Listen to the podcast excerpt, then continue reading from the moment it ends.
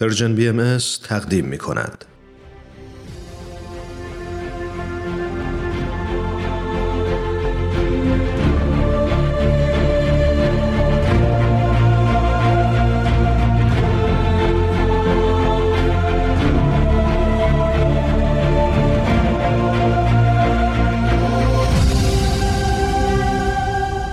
چشمه خورشید، نگاهی به آثار حضرت باب.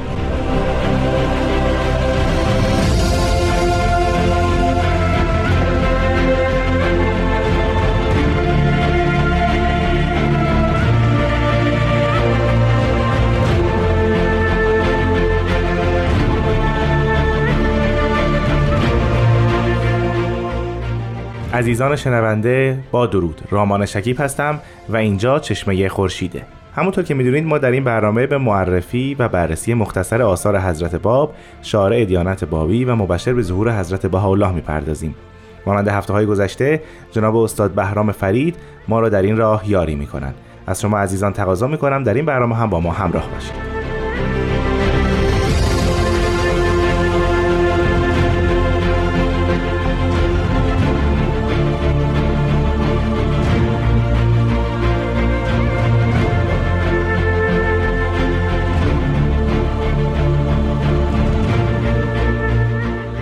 جناب فرید، حضور شما رو در یکی دیگه از برنامه‌های چشمه خورشید بسیار خوش آمد میگم. من هم تشکر دارم و خیلی خیلی خوشحالم که خدمت شما رامان عزیز و شنوندگان محترم هستم. خواهش میکنم. ما در برنامه گذشته در مورد رساله اثبات نبوت خاصه صحبت کردیم. در انتهای بحث شما شرحی دادید، توضیحی دادید از شرح حضرت باب در مورد واژه محمد. بله، هر کدوم از این حروف رو توضیح دادید، میم، ها، میم. اما چون وقتمون رو به پایان بود نتونستیم در مورد حرف دال، آخرین حرفی که در واژه محمد حضور داره، صحبت بکنیم. بله. اگر موافق باشین این بحث رو اینجا به اتمام برسونیم، توضیحات در مورد حرف دال رو، و بعد راجع به اثر جدید صحبت کنیم. بله، در واقع آنچه که گفته شد این بود که حضرت باب حروف کلمه محمد رو به 4 حرف تفکیک فرمودن و بعد هر کدوم رو به نحوه سمبولیک حاوی اشارات الهیات و اصول اعتقادی خودشون قرار دادن.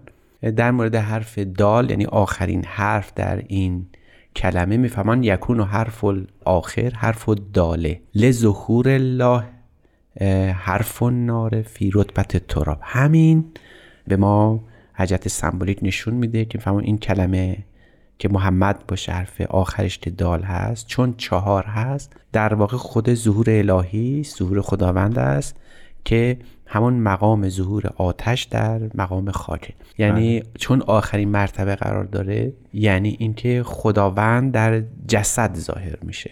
خداوند در عالم جسمانی ظاهر میشه. حرف دال رو نشانه تراب می‌دیرن و به این ترتیب هر 4 حرف محمد، میم، ها، میم و دال، اشاره است به عناصر 4. بله. یعنی آتش و هوا و آب و خاک. حالا حرف دال مقام خاک هست. مقام خاک یعنی عالم جسد، عالم تراب. عالم جسد یعنی ظهور انسان. حالا خداوند در انسان ظاهر میشه. پس بنابراین با حرف دال در واقع خداوند شکل نهایی خودش رو در ظهور در این عالم به شکل انسان عیان میکنه و آشکار میشه. از این روز میفرمایند که اگر شما بخواید به مقام توحید هم پی ببرید، این مقام توحید هم باز در انسان ظاهر میشه که باز 4 مرتبه داره. یعنی اینجا باز یک دفعه به مقام عدد 4 که در حروف ابجد اتفاقا عدد دال هم هست. یعنی حرف دال عدد حروف ابجد عددش 4. حالا میتونه نماد مقامات توحید هم باشه که میفهمان عبارت از توحید ذات و اسما و افعال و نهایتاً عبادات. چون عبادات در آخرین مرتبه قرار میگیره، پس بنابراین حرف دال نماد مقام عبادات در شؤون 4 هم واقع میشه. بله بله. یعنی شؤون 4 آیات هم آخرین رتبه او شأن دعا و مناجات. یعنی در واقع تفسیری که از واژه محمد دارن سیر حبوط روح قدسی الهی است در عالم طبیعت و عالم خاک. در عالم خاک که نهایتاً در جماد ظاهر نمیشه. بله، در قائی ترین شکل جماد رتبه خاک انسان باشه پیدا میشه. و از این روز که شاید بدیم که ابلیس این رو نمیفهمید که در اون پایین ترین رتبه عالم خاک انسان قرار داره و از تین آفریده شده، اون روح قدسی الهی رو نمیتونسته مشاهده بکنه. بله. و این سخنی است از باب بارها به اون در این قضیه در مقام ابلیس اشاره کرد. خیلی ممنونم جناب فرید. ما در سیر تاریخ که حضرت باب الان در توضیحاتی که میفرمایید در اصفهان حضور دارن و بعد از پرسش و پاسخی که با منوچهر خان معتمد و دوله داشتن، این رساله اثبات نبوت خاصه رو بله. نازل فرمودند. به نظر میرسه هنوز بلوایی که علیه حضرت باب در شیراز به وجود اومد به اصفهان نرسیده و حضرت باب هنوز به عنوان مهمان در شهر اصفهان حضور دارن. بله. آیا بعد از این اثر اتفاقی افتاد در مخالفت حضرت باب یا خیر؟ بله، باید این توقع رو داشته باشیم، چون که وقتی علمایی که اونجا در اون مجلس جمعن و از جواب دادن به اثبات نبوت خاصه اظهار عجز میکنن و یه دفعه حضرت باب صریحا در همون مجلس شروع میکنن به تدوین اثر با ویژگی هایی که گفته آمد، اینجا بر علیه هست با آشوب ایجاد میشه، مخالفت برپا میشه و او رو متهم به کفر و ارتداد میکنند و اعتقادات شیعی رو از طرف حضرت باب مورد نسخ قرار میدن. یعنی میگن که حضرت باب آیین الهی رو، اصول اعتقادی شیعه رو زیر پا گذاشته. باز اینجا ما رد پای حسن نیت منوچهر خان معتمد و دوله رو میبینیم و او برای اینکه این فتنه خاموش بشه و دهان خصم یا ایراد بگیر بسته بشه، از حضرت باب تقاضا میکنه که رساله در بیان اعتقادات بنویسن. اون اسم این رساله هم این است که خوشبختانه اثری از اون وجود داره. بله. و اون رساله در بیان اعتقاد علامه هو سبیل و رشاده و ارشاد، یعنی رساله مینویسیم که اعتقادات خودمون رو بگیم که هم توضیح بده به آنچه که ما بهش میاندیشیم و هم اینکه بقیه هم نسبت به همون سابقه و نسبت به همون موضوع به همین وتیره فکر کنن. که این رساله اینجور شروع میشه: بسم الله الرحمن الرحیم، الحمد لله الذی یهدی من یشا و یذل من یشا و الیه کل الخلق یرجعون. یعنی درسته که رساله اعتقادات است، بله. ولی در نهایتاً حق تعیین میکنه که چه کسی به هدایت و چه کسی در ضلالت بمانه و همه هم نهایتاً به خداوند ارجاع خواهند یافت.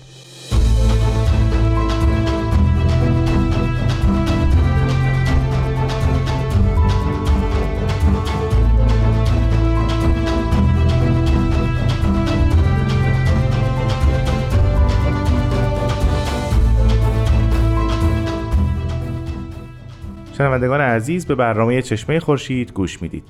جناب فرید، فرمودید این رساله اعتقادیه با همین جمله این که خداوند هر که را بخواهد هدایت می‌کند و هر که را بخواهد گمراه میشه، همین رو اصلا نشانه‌ای دانست از التفات حضرت باب منوچهر خان معتمد و دوله. همینطوره، یعنی کسی که هدایت شده منوچهر خان معتمد و دوله بوده و کسایی که هدایت نشدن و در ضلالت موندن علمایی بودن که مقام حضرت باب رو نشناختن. این رساله در واقع بیان اعتقادات ما. حالا میبینیم که در شیراز و در اصفهان بارها از حضرت باب تقاضا شد که اعتقادات خودشون رو بیان کنن. ولی این اعتقادات نه به این خاطر بود که ظهور الهی رو توضیح بدن، بلکه این بود که رجعت پیدا کنن به همون اندیشه قبل از قائمیت. یعنی بگن که من منکر تمام این ادعاهایی که به من نسبت دادن میشوم و من جزء بنده نیستم و این اعتقادات دروغ است و افترا. بله. اینو بارها از حضرت باب تقاضا کردن، هم از طرف برخی از نوع مؤمنانی که به ایشون مؤمن شده بودن و نمیتونستن تاب بیارن، هم به خاطر خصم و اعدایی که دائما بر حضرت باب ایراد میگرفتن. ما از این دست رساله اعتقادیه داریم، حتی آخرینش رو میتونیم در ماکو ردیابی بکنیم و بگیم که در اون موقع این نوشته شد. حالا بعد ببینیم که شیوه حضرت باب در برخورد با این کسان چگونه میتونست باشه. از یک سو بعد مؤمن رو تشویق میکردن به اعتقادات جدیدی که مطرح شده و دین الهی که برپا شده، از یک طرف هم بعد طوری صحبت میکردن که بهانه‌ای به دست دشمنان نمی افتاد که از ادامه ظهور و ادامه تاریخ تا کمال اون که عبارت باشه بر بیان فارسی و شریعت نو و تمهید مقدمات برای ظهور از بهاءالله منع نشد. از این روز یه جمله کلیدی اینجا بیان میشه، درست همون شیوهی که حضرت محمد اتخاذ فرمودن: اشهد انی عبد آمنت بالله و آیاته. یعنی ختم کلام، من یه بنده‌ای هستم که به خدا ایمان دارم و آیاتی از قبل او نازل شده و تبعت حکم القرآن، من حکم قرآنم تبعیت میکنم. ببین اینجا دشمن دهانش بسته است.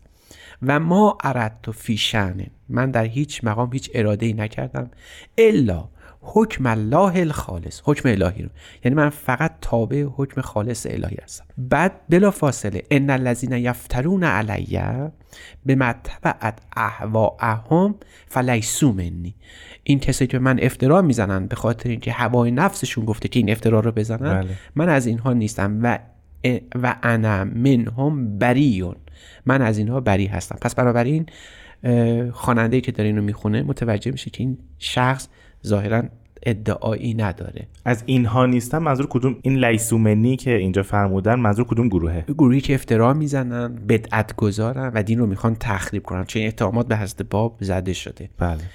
اونجایی که میفهمم حکم قرآن رو تبعیت میکنم، یعنی که دنبال بهانه میگردید، بهانه‌ای هم نیست. اینجا ما به قرآن قبول داریم و واقعاً در آیین بهایی قرآن جزء وحی منزل قلمداد میشه و جزء احکام الهی است. دیانت بهایی هم به او اعتقاد داره و دائما اون رو داره بیان میکنه. اما دقت بفرمایید، اینجا آدم فکر میکنه که حضرت باب یک بازگشتی به از تمام ادعاها و حرفایی که زدن داره. بلا فاصله لقد حدثت الناس بما اکرمنی الله من العلم، و اما یادتون باشه که خدا از علم من چیزی رو داده که من همونها رو به شما گفتم، برای شما خبر دادم، همونها رو براتون گفتم. پس من خدا یه چیزی رو به من اکرام کرده از علم که مجبور بودم برای شما اون رو بگم. و بعد خودشون توضیح میدن که اینا چیست که از این علم کدومه که به من دادن. همان لقد اکرمنی الله فی مقام العمل شؤونات اربعه، من 4 مقام 4 شأن رو برای شما در مقام علم آوردم. فمنها شأن العلم حیث یدل علیه ما فصل فی ذکر نبوت الخاصه، یعنی یادآوری میکنم که از جهت علم بدونید که من اثبات نبوت خاصه رو نوشتم. بله. خب شما وقتی به نبوت خاصه رجوع میکنید، ببینید در اونجا صریحا فرمودن این وحی الهی است. بعد حالا این 4 مقام رو که 4 شأن آیات باشن، فهم شأن علم بوده. از یه طرف میگن که من بنده‌ای هستم، به خدا و آیاتش ایمان دارم، قرآن رو قبول دارم. از طرف دیگه میگن که یک علمی در من وجود داره که شبیه این علم تا حالا دیده نشده، کسی بتونه اون رو بیاره در 4 شأن. و بعد آخرین شأن رو ببینید چه ادعای عجیبی است. میفهمن که البته ما قبلا هم در این برنامه بهش اشاره کرده بودیم، میفهمن که و منه شأن المناجات حیث یجری به فضل الله و منه من قلمی فی 6 ساعات الف بیت من المناجات، اینقدر این شأن مناجات بزرگه که من در 6 ساعت میتونم نزدیک به 1000 بیت مناجات نازل کنم.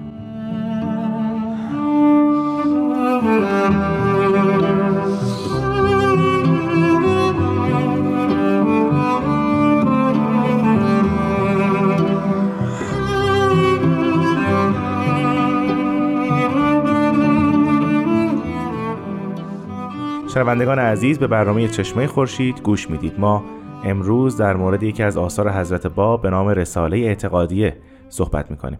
عزیزان، توجه شما رو به این نکته جلب میکنم که پیش از استراحت جناب فرید شرحی دادند از جمله از حضرت باب در مورد 4 شأن آیات الهی. ما در این برنامه در مورد این 4 شأن صحبت کردیم. در واقع همون 4 نهری است که در بهشت موعودی که در قرآن تصویر شده جاری هستند و حضرت باب اونها رو 4 شأن کلمت الله میدونن. جناب فرید، نام این اثر رساله اعتقادیه است. چرا اعتقادیه؟ اعتقاد به چی؟ آیا یک دین مد نظره؟ بله، این حرف اصلی حضرت باب نه تنها در این رساله اعتقادیه بلکه در تمام رسائلی از این دسته. بله. که صحبت شد بارها از حضرت باب خواسته بودن که این مطلب نوشته بشه. حضرت باب در این اثر میفرمایند که اگر شما دنبال بهانه هستید من بنده بیش نیستم که جز وحی به او نازل نمیشه. درست اگر کسی ایراد میگرفت بعد میگفتیم این ایراد به حضرت محمد هم وارد است، این ایراد به حضرت مسیح هم وارده، چون که وقتی به حضرت مسیح میگفتن ای استاد میگفت که ای نیکوکار ای خردمند، میگفت تنها یک استاد، تنها یک نیکوکار و یک خردمند بیش نیست و اون خداونده و من بنده بیش نیستم. حضرت باب همون وتیره دارن اقدام می‌فرمن. کسی که به بنده بودن حضرت باب اشاره میکنه و تاکید میکنه میتونست بگه حضرت باب ادعای جدیدی ندارن. بله و واقعا هم درست بود. اما از طرف دیگه وقتی که خودشون صریحا میفهمن از این قلم آیاتی ظاهر میشه که شأن و منها شأن و اصل الفصاحت فی الکلمات العالیه، بعد به حرفی قائم میشن که جز بوی وحی الهی و اون هم به صورت مستقل از جانب خداوند نداره. و اون چیه؟ لو اجتمع الکل علی ان یأتوا بمثل حدیث منها لن یستطیعوا ولن یقدروا ولو کان الکل علی البعض ظهیرا. یعنی این آیات به قسمی است که اگر همه عالم جمع بشن که شبیهش رو بیارن هرگز لن نفی ابده. بله. هرگز نمیتونن و هرگز قادر نیستن، حتی اگر پشت اندر پشت همدیگر رو یاری بکنن. از این رو بود که حضرت باب در رساله اعتقادی هیچگاه از اون نخستین اشارات وحی که از قیوم الاسما شروع میشه و تا آخرین لحظه حیات هست هرگز عقب برنگشتن و عقب برنگشتن و همیشه اون حرف اصلی رو تکرار کردن. اما ظاهر رساله ها گاهی اوقات این هست که میفهمن ادعای هیچ مقامی هم نداره. جناب فرید من تضاد رو درک نمی‌کنم. از سوی میخوان که حضرت باب در واقع بازگرده از حرف و ادعای خودش، بله، که پیامبر الهی است و با وحی الهی مرتبط است به عوالم حق. اما از سوی دیگر از اون میخوان که تفسیر سور قرآنی بنویسه. خب اگر اعتقاد دارن همچین فردی نمیتونه دارای علم الهی باشه، چرا ازش میخوان تفسیر سوره بنویسه؟ بله این باید در اون از جهت جامعه شناختی به محیط ایران یه التفات نظری بکنیم، چون همه مایلن که اون اعتقادات در اون اعتقادات قدیمی خودشون که ریخ مثل شبیه یک خانه است که تو اونس گرفتی با اون زندگی بکنی، حتی این خانه اگر رو به ویرانی باشه و حالا یک کسی آمده میتونه این خونه رو ترمیم کنه، ظاهرش رو عوض کنه، خونه بسیار بسیار مرفعی برای شما تهیه بکنه که حتی این خونه‌ای که شما توش زندگی میکنید، مخروبه‌ای که توش دارید زندگی میکنید در برابر اون هیچه. این تضاد در حضرت باب و پیامبران الهی نیست. بله. این تضاد در واقع در ضمیر ناخودآگاه اون جامعه وجود داره. دلبستگی به دین قبلی اینقدر قویه و اینقدر در ذهن ناپیدای جماعت مخفی مونده و مختفیه که دیگه میبینه که علائم ظهور جدید، میدونه سخنهای نو یک پس از یک داره ظاهر میشه که نمیتونه. این تضاد در حضرت اعلی نیست، این تضاد در جامعه و مخصوصاً کسانی که این تضاد رو ترویج میدادن در ذهن علمای شیعی قرار داشت. و از این رو بود که حضرت باب هم خطابات عدیده‌ای به علمای شیعی داشتن که این ذهن برکه تغییر بکنه. و از این رو بعضی گمان میکردن که میتونن این تضاد رو یه جوری حل کنن، اما حل ناشدنی بود. نهایتاً بعد انتخاب میکردن. بله. علمای شیعی ترجیح دادن در اون خونه مخروبه زندگی بکنن، نوکیشان و نوایمانان و کسانی که دین جدید رو میشناختن و میفهمیدن اونا ترجیح دادن در فضای نوینی زندگی بکنن و تا پای جانشون هم در همین مقام موندن. از این بابته که یکی از اون مؤمنان جدید خود منوچهر خان معتمد و دوله بود که این شجاعت، این سلحشوری میدان نبرد رو تبدیل کرد به شجاعت بیشتر در انتخاب بین ایمان جدید با باورهای کاذب قدیمی خودش. و جالب اینه که بعد از اثبات نبوت خاصه این رساله مرقوم شده. حوزه توقی مرقومتون للمعتمد الدوله حاکم ارض ساد. این به خاطر معتمد الدوله نوشته شده. او بعد از این رساله بسیار بسیار محکم شد، در ایمان خودش چنان قوی شد که روزی به حضرت باب اعلام کرد که من تمام زندگیم، تمام اموالم رو تقدیم میکنم برای اطلاع نهضت قائم، یعنی حضرت باب. خیلی ممنونم از شما جناب فرید، بسیار سپاسگزارتونم که امروز هم در معرفی یکی دیگه از آثار حضرت باب ما رو یاری کردید. در خدمت شما هستم و موفق باشید. خواهش میکنم. شنوندگان عزیز، از شما هم بسیار ممنونم که با ما همراه بودید. تا هفته بعد و اثری دیگر، خدا نگهدار.